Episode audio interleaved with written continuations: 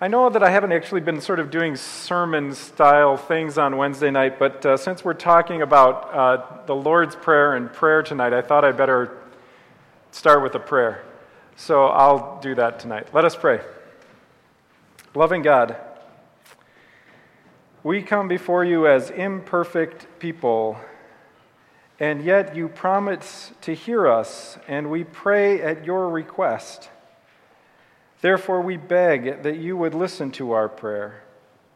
Give to us your peace. Give to us your healing. Give to us your love. Give to us your comfort. In a violent world, we pray that your kingdom would come. And we pray as if it was already here. Amen.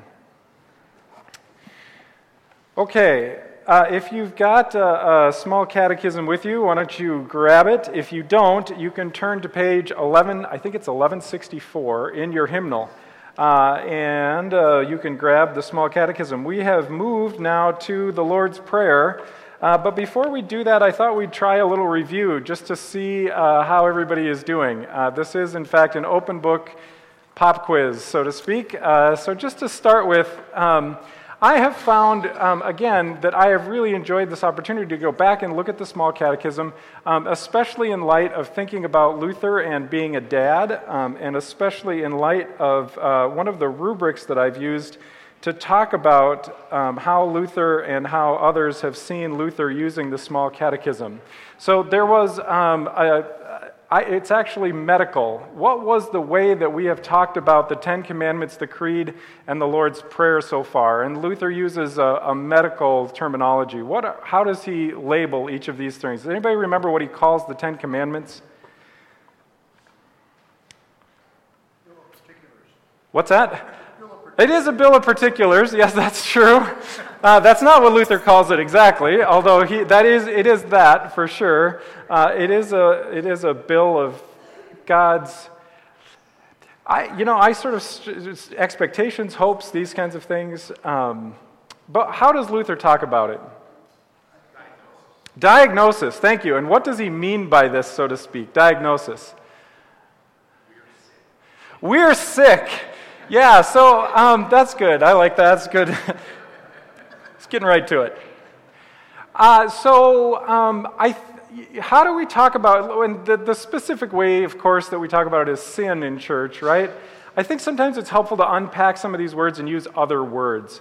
Um, sin has so much baggage and carries it. But uh, the diagnosis of humans, from Luther's point of view and from a Christian point of view, is that we are sick, we are sinful. Um, some other words that I like to use are imperfect, finite, limited.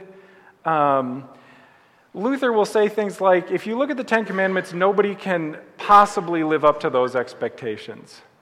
Uh, and nobody has. Okay, so that's the diagnosis. Now, you can disagree with these things, and lots of different people have lots of different worldviews that start in different places, right? But we, as Lutherans, and Luther in particular, thinks that we started this place where human beings are not perfect. Uh, and that's the diagnosis. Good. What's the creed then in this continued healthcare sort of point of view? What's that? Treatment, yes. Uh, and yep, other words that uh, anybody remember the words that Luther used? The prescription. Yep. Thank you, uh, Dr. Wothy. Appreciate that. Um, I think, uh, and some other words that we might use are cure, maybe. Um, uh, if in the other sort of churchy way we might think of this as the Ten Commandments are the law. Have you ever heard Lutherans talk about law and gospel? Ten Commandments being the law. The creed, Luther says, is the gospel. And what's the center of this whole thing? It's the third article, where Luther says, I cannot by my own strength or understanding come to believe in Jesus Christ as my Lord, but instead, and this is the gospel part, through the Holy Spirit, He has called to me, enlightened me, sanctified me, and kept me in the one true faith, just as He keeps the whole church. And right? It's God's action towards us. This is the good news. This is the gospel, right? Uh, that um, God says, I love you even while you are imperfect. This is not a worth based uh, orientation, okay? You all know this. Um, and now you might be wondering um, why in the world you would ever want to p- even put some of these things to memory. So I don't know how many people were here on Sunday morning, uh, but we had a protester. Uh, which, um, on the one hand, I would like to think makes us special. On the other hand, I think they're just looking up ELCA churches and sending somebody to go stand by them, so I don't think we're special. Oh well. Anyway, um, he uh, was carrying a sign and was talking about homosexuality as being a sin and some other things that were on his sign, and, and he was out standing on the street corner. I bring this up, one, to tell you because it's been going around and everyone knows, um, just so that you aren't shocked when you find out that we had a protester. Um, what's that? It was, it was sometime during the second service. Oh, so they were all over? So were we, we weren't even special on that Sunday? Man, I am so disappointed. Ah, they've been all over, huh? Oh, jeez.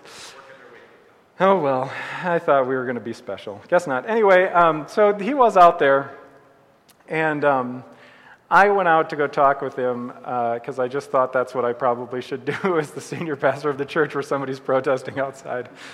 And uh, I went to go talk to him for just a little bit, and um, he, of course, had lots of things to tell me. And um, he, at one point, said, Well, have you been saved? and um, that's exactly what I did in my head. I chuckled, and I, um, I started to think, well, actually, I believe that I cannot, by my own strength or understanding, come to believe in Jesus Christ, my Lord, or come to Him. But instead, but I didn't say that actually, I bit my tongue. Instead, I said, um, I'm sorry that I think we disagree on a great many things. I don't know if that was the right answer. But anyway, a handy little thing to have in your back pocket uh, sometimes, right? Um, and for me, I find this to be an incredible comfort because in that moment of somebody asking you something about your faith, to be able to have an answer at your disposal that actually is not even dependent on your own belief, but instead on the action of God towards you, I find to be enormously comforting. Uh, so, super handy. So, I want to turn and look for just a second now at the Lord's Prayer, which Luther describes in his medical sort of way of diagnosis, prescription, and then the Lord's Prayer in that little thing is what? It's the fulfilling of the prescription. right?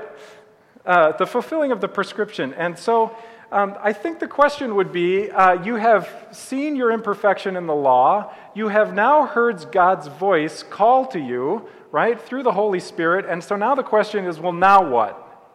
And the answer that Luther says, and remember, Luther reordered the, the small command or the, uh, the small catechism. Most people put the Ten Commandments last as the way to live. Luther puts the Lord's Prayer last because the now what is prayer. God has called you, talked to you, spoken to you, told you that you are loved. And what is our response? Talk back. Luther says, talk back, respond. This is what prayer is, right? I told you this story last week because I think it's so applicable. I was standing over at Amy's Cupcake Shop, right? And this new person that works there, Kaylee, answers the phone, and they ask somebody on the other line, ask for Kaylee. Well, Kaylee happens to be Amy, the owner's youngest daughter, who's like in first grade.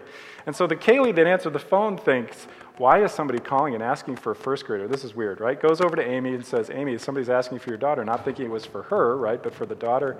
Amy picks up the phone, figures out after asking a bunch of questions, says, No, Kaylee, the worker, it's Matt from Herberts and Gerberts across the street. He wants to ask you out on a date. okay? Because she had been over there for lunch and saw that she worked at Amy's cupcake shop, looked her up online anyway, okay? It's this weird, unexpected, and she's white as every Minnesotan is white, and in the middle of Amy's cup, she just gets beet red, right? This is what it's like when God calls you and asks you out for a date, okay? You have this overwhelming experience of being loved, right? Unexpectedly, and you turn all red. And then what do you do if you get asked out on a date? Uh, uh, what do you do? Say yes. Yeah, I say yes is one thing. Actually, today somebody said, you go out to dinner. Uh, oh, yeah, right. And what do you do when you go out to dinner? Talk to each other, right? You talk to each Well, hopefully you talk to each other. Otherwise, you're like, no, that was good. See ya. All right? so, same rubric, right? God has talked to you, asked you out on a date, and, and Luther says, talk back. Um, and how are we supposed to do this? Uh, and Luther says, um, the Lord's Prayer is the way that we do this. Um, and one of the things that Luther does is really interesting too. He refers back a lot to the, the Ten Commandments. And if you think about the way Luther lays out the Ten Commandments, there's always a negative and a positive. Um, so if we're not supposed to use the Lord's name in vain, Luther posits, in fact, who's got the second commandment there at their ready disposal, and, and read Luther's confession. We're going to call these confessions because I think that's what they are. What is Luther's confession on the second commandment? Just read it out loud. Somebody, go.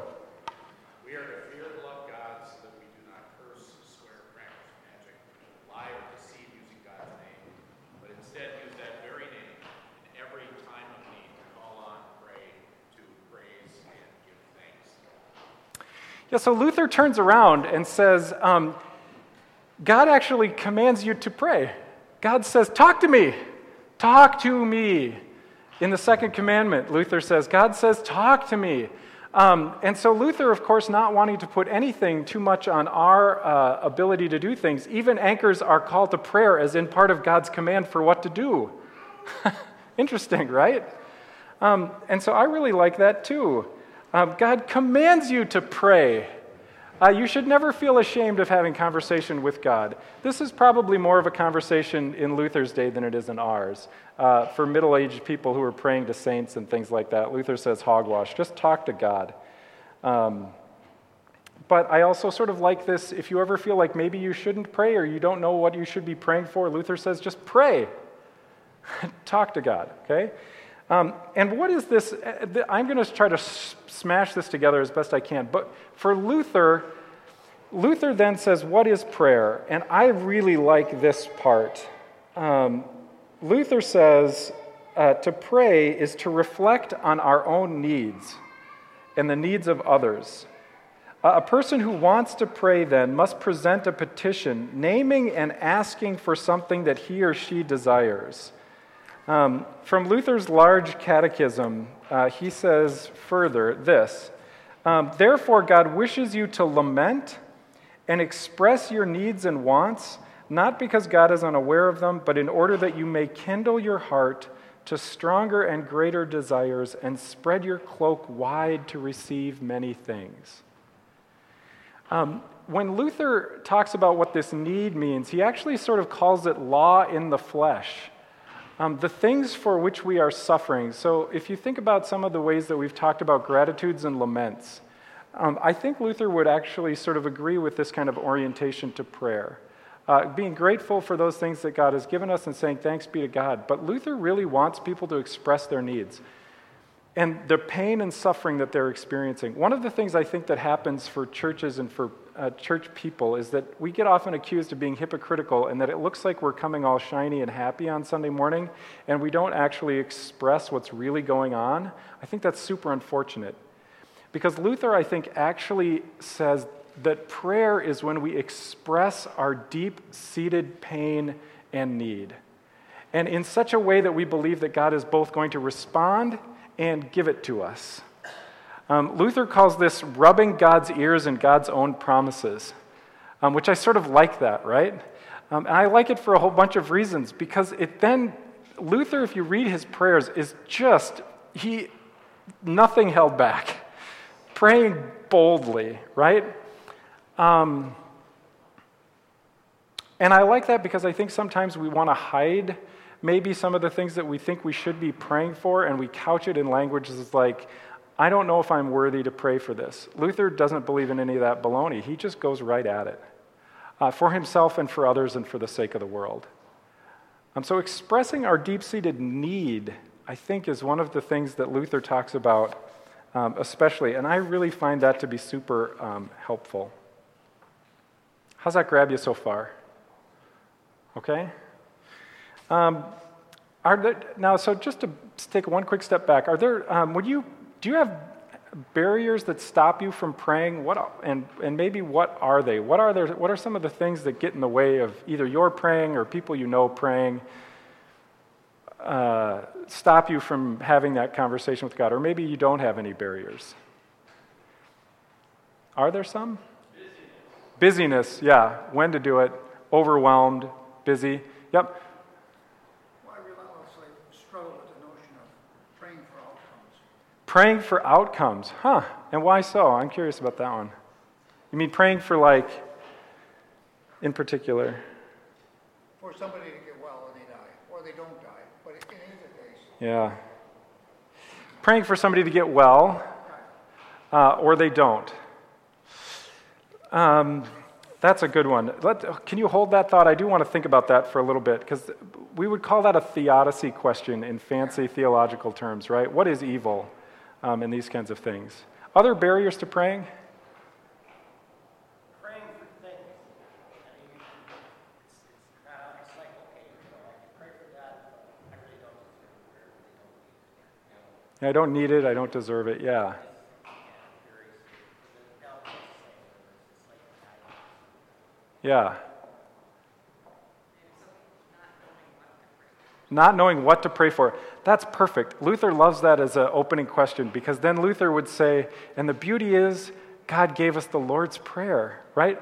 I think not knowing the words to pray is really a common refrain, right? And Luther says, look at the Lord's Prayer, right? And so when he lays it out, just going through there, Luther says it's amazing. He gives us the right words to pray. Luther is also like super practical. I like that question too. Um, my favorite part, Luther at one point says, "This is a very, uh, this this is a great prayer.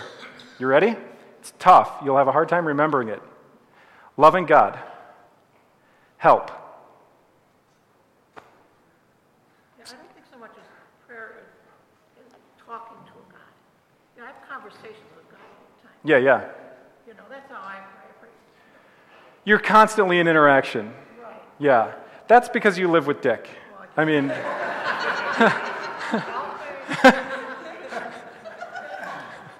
I'm sorry.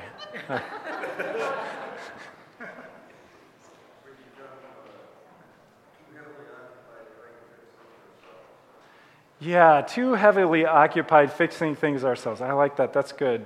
Uh, pulls you right back to Luther and the first commandment, right? Uh, you are not God. It's a humbling thing, right? Yeah.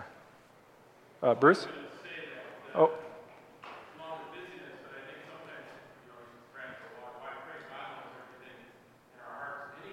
Yeah. Yeah. Yeah, yeah. Yeah, yeah. Yeah. Luther, Luther talks about it actually desiring it in more, to have more of it within you, right? And, he, and then you obviously know Luther's explanation, right? God's kingdom is going to come whether you pray for it or not. We're praying for it to come in you, in me, right? Yeah. Bruce? Uh, I want an answer to my prayer, and oftentimes. Yeah, I want an answer to my prayer, and I'm not often sure I'm going to get one. Yep, that, we'll talk about this a little bit, okay? What's that? Oh, it's not cult. Yeah. Yeah, talk about other things. Yeah. Yeah, prayer is not sort of in the. Actually, prayer is kind of in the vernacular in this sort of spiritual but not religi- religious business. I don't know. I'm probably making stuff up and probably going a little too far. Wade can stop me if I fall off the rails, or Fred, either one.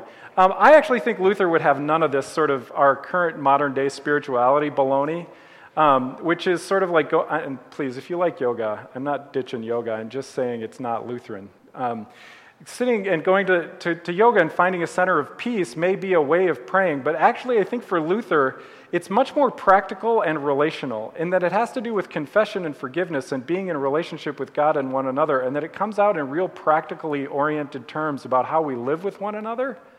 And so it's less about sort of building this ascendancy to God in sort of some peaceful kind of way. It's more about how that then plays out in the actuality of real life. Am I wrong about that? I mean, I'm wrong about that? Oh, okay, good. All right. Okay.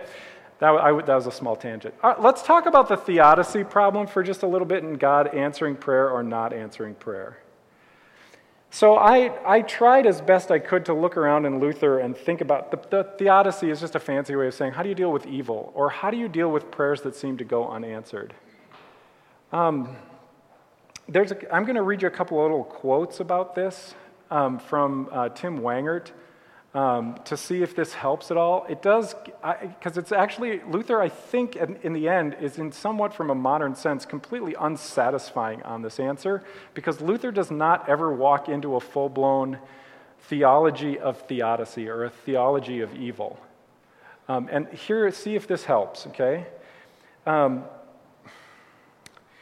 Luther is actually, this is from Wanger, Luther's silence about theodicy in the face of God's promise it's what allows him to have such chutzpah or such um, boldness in praying. And when, so when Luther says, rub God's ears in God's own promise, when prayers aren't answered, or there is some, somebody doesn't get better, I get the sense that Luther wants to throw it all back on God. It's God's problem. And push it right back and don't stop. There's this there's a little bit in I think it's in the large catechism. No, it's not. It's in a sermon where Luther talks about prayer as if when you, you knock on God's door and God goes and hides in a closet. And so then you knock even louder. And then finally God comes out of the closet and answers the door and says, What in the world do you want? And you're supposed to say, Exactly what I've been telling you. And then God says, Okay. Or God doesn't. But you still just keep knocking and banging and rubbing God's ears and God's promise to give you the kingdom, shoes and house and spouse, and protect you from all evil. And so Luther actually, and so here's the other little quote, and I don't know if this is satisfying or not, but I think this is how Luther gets away with it, right? And he knows pain and suffering. He's had children that died. Um, he, here, Wengert's quoting somebody else. Um, he says what this other guy doesn't realize is that the problem of unanswered prayer in theology must always remain unanswered, lest one abandons God's promises and thus faith itself for an explanation. Now, here's what I think that means, because that's a complicated sentence, and I'm not sure if this is right. Again, yeah, I know. What Peters does not realize is that the problem of unanswered prayer must always remain unanswered in theology, lest one abandons God's promises and thus faith itself for explanation. Here's what I think this means, okay? For Luther, evil is real. And when he talks about evil, he talks about sin, death, the devil, and flesh. In other words, it's something in us too, right? It's an external force, but it's also us. Um, and um, in the cross, what we see is God taking of all of those things into God's self ultimately. That somehow in Jesus' death, God takes sin, death, the devil, and all evil into God's self and consumes it, so to speak. Um, and there's lots of words that fall short here, right? And in so doing, we would say conquers death or defeats evil. But what's weird about using those words is that it's through dying that God does this. And so the act of dying itself is actually an invitation to demonstrate what love looks like in the extreme. Love, even in the face of death, will not hit back. That's profound, right? That's what the cross means. And Luther, I think, would say that in so doing, takes all of those things into God's self, accepts it, and then walks out the other side and says, I'm still alive, and brings it all with him. And so somehow that, um, uh, the other little bit about that that I think is really interesting is that when Jesus walks out the other side, he still has scars. The doing of this hurts God somehow. Um, and so, what Luther says is what in so doing, God gives us promises of life to overcome sin, death, and the devil. And for Luther, I think that's just enough. So, unanswered prayer, Luther just says, don't stop. Keep asking. Keep going. If somebody dies, it's God's problem. Right? And the consistency of that is amazing because Luther will always want it to be God's problem. Even my own faith or lack thereof is God's problem. Interesting, right? So I don't know, does that help or does that is that did I do that coherently? Did I miss a piece? Okay.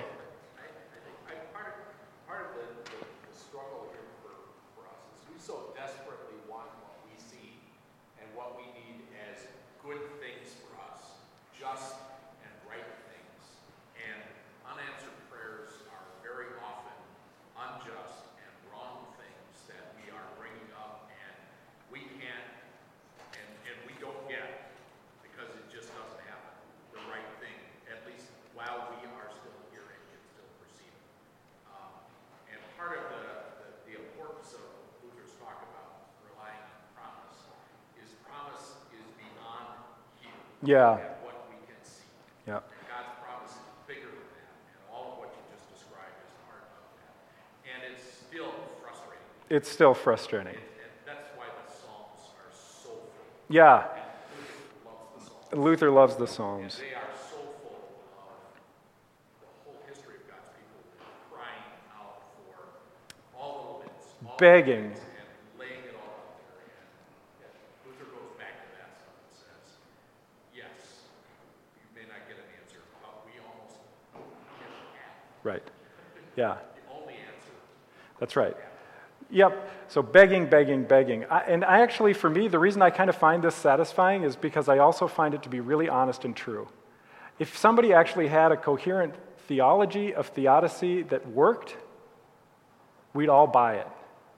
But the truth is, at the end of the day, when even if you have the best medical care or whatever and somebody dies, you just have to say, I don't know, right? I don't know. And I think Luther takes that pretty seriously, right? And then goes back and says, But I have this promise. Um, and Luther then just, he relies on that. I find that to be enormously refreshing, actually, right? Because it seems super honest. And it also is experiential in that, in that regard. And I, strangely, I think Luther operates in that place. Sorry, Don? problem of perspective or more our individual limited perspective. Because even when you talk about a medical problem where somebody dies, there are lots of places in history where there was a medical problem and somebody died. But then out of that came something where someone else lived when they weren't expected to. And looking from the very narrow perspective, it's a, it's a disaster to have one death. But from the broader perspective, God's perspective, grasp, there was importance in it. The Immortal Life of Henrietta Lacks. Right, yeah. Did I see another hand go up on my periphery here? No? Okay. Wow, we wandered into the, a theodicy. I thought we might talk about that. Okay, let's actually read a few of these because they are just lovely. And let's read my favorite one. Um, let's, uh, somebody want to pull out um, Luther's. Uh, so, uh, yeah, let's look at um, the very first petition. Although, let's look at does, does the hymnal or does your um, small catechism have um, introduction and then first petition? They, all of them do? Spectacular. Somebody read um, the uh, Our Father in Heaven part and Luther's confession of that. Go, go ahead. Our Father in heaven, what, uh, what does this mean? With these words, God wants to attract us so that we come to believe He is truly our Father and we are truly His children, in order that we may ask Him boldly and with complete confidence, just as loving children ask their loving Father. Beautiful. Can you read the you have the can you read the little asterisks down there because I think this is one of the nice little gems that you get in the study edition and I'm not sure if it's in our hymnal. Oh, you're looking at it on your phone. It's not on the phone? Oh, it is if you click on it. Technology at its finest. This is one of my favorite parts. So, you want me to just read it since I have it right here? Luther added this explanation to the small catechism in 1531 when his oldest child was five years old. I, I find that so compelling. Um, I find it so compelling, right? Because Luther is rethinking his understanding of what God the Father is like because he has a five year old. Again, I'm, I'm really trying to make the argument that you should read these things because they will warm your heart, which I think is what exactly what Luther's trying to have happen to you. He is trying to impugn you, acting as God's Holy Spirit on you, to be in relationship with God. In other words, that he's acting like God's Holy Spirit, calling out to you. And, and I find that just crazy touching, right? With these words, God wants to attract us so that we come to believe He is truly our Father and truly His children, in order that we might ask Him boldly with complete confidence, just as loving children ask their Father, says the father of a five year old. I mean, that just, I, to me, that's transformatively melting my heart. Yeah, go ahead.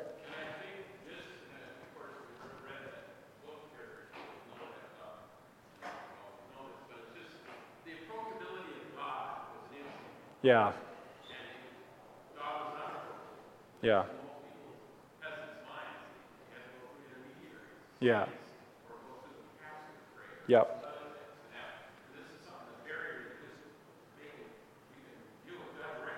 Yeah. That was a big deal. That was a big change. All right. Um, let's uh, do uh, let's do the second. Somebody want to read that whole bit for us because uh, this is also nice because Luther doesn't ask just uh, what is this, but then he asks he asks the question that Mary asks tonight: How can this be? Right? Uh, which is uh, we'll sing that in the Magnificat, right? How, no, we won't. But anyway, that's what she says when God says you'll have a child. Anyway, all right. Somebody want to read the second petition for us? Danny, you look like you're ready to read. Yep. Your kingdom come. What is this? In fact, God's kingdom comes on its own without our prayer. But we ask in this prayer that it may also come to us. How does this come about? Whenever our Heavenly Father gives us His Holy Spirit, so that through the Holy Spirit's grace we believe God's holy word and live godly lives here in time and hereafter in eternity. It's just nice, isn't it? What else to say about these things? Let's read, um, let's do one more and then we'll be done. I probably rambled on plenty. Let's, um, let's do the fifth one. Um, and here I'm making this up, but I think this for Luther uh, is what I might argue is his practical day to day earthy orientation to theology. So, can somebody read this one for us? Forgive us our sins as we forgive those who sin against others. What does this mean? We ask in this prayer that our Heavenly Father would not regard our sins nor deny these petitions on their account. For we are worthy of nothing for which we ask, nor have we earned it. Instead, we ask that God would give us all things by grace. For we sin daily and we deserve only punishment. So, on the other hand, we too truly want to forgive heartily and do and to do good gladly to those who sin against us. This, um, just maybe as a little sermonic in the middle of these things, I actually think this might be the one that we all need the most these days, um, and I would just call it humility. Uh, that God gives to us forgiveness, knowing that we are all finite and limited, and asks us to treat each other in this way. Um, speaking to one another with kindness and grace, and as if the other person was also treated by God as kindness and grace, would sure be a helpful thing in our world in all sorts of different ways, uh, politically, economically, uh, and otherwise. Um, let's uh, we'll close with just Luther's little introduction in the large catechism uh, to prayer, and you'll notice how we're going to highlight where we've been so far. And um, he says this coming to the Lord's Prayer. We have heard what we are to believe, what we are to do, Ten Commandments, and to believe, the Creed. The best and most blessed life consists of these things. Now, followers, the third part, how we are to pray. Mankind is in such a situation that no one can keep the Ten Commandments perfectly, even though he has begun to believe. Besides, the devil, along with the world and all our flesh, resists all our efforts with all their power.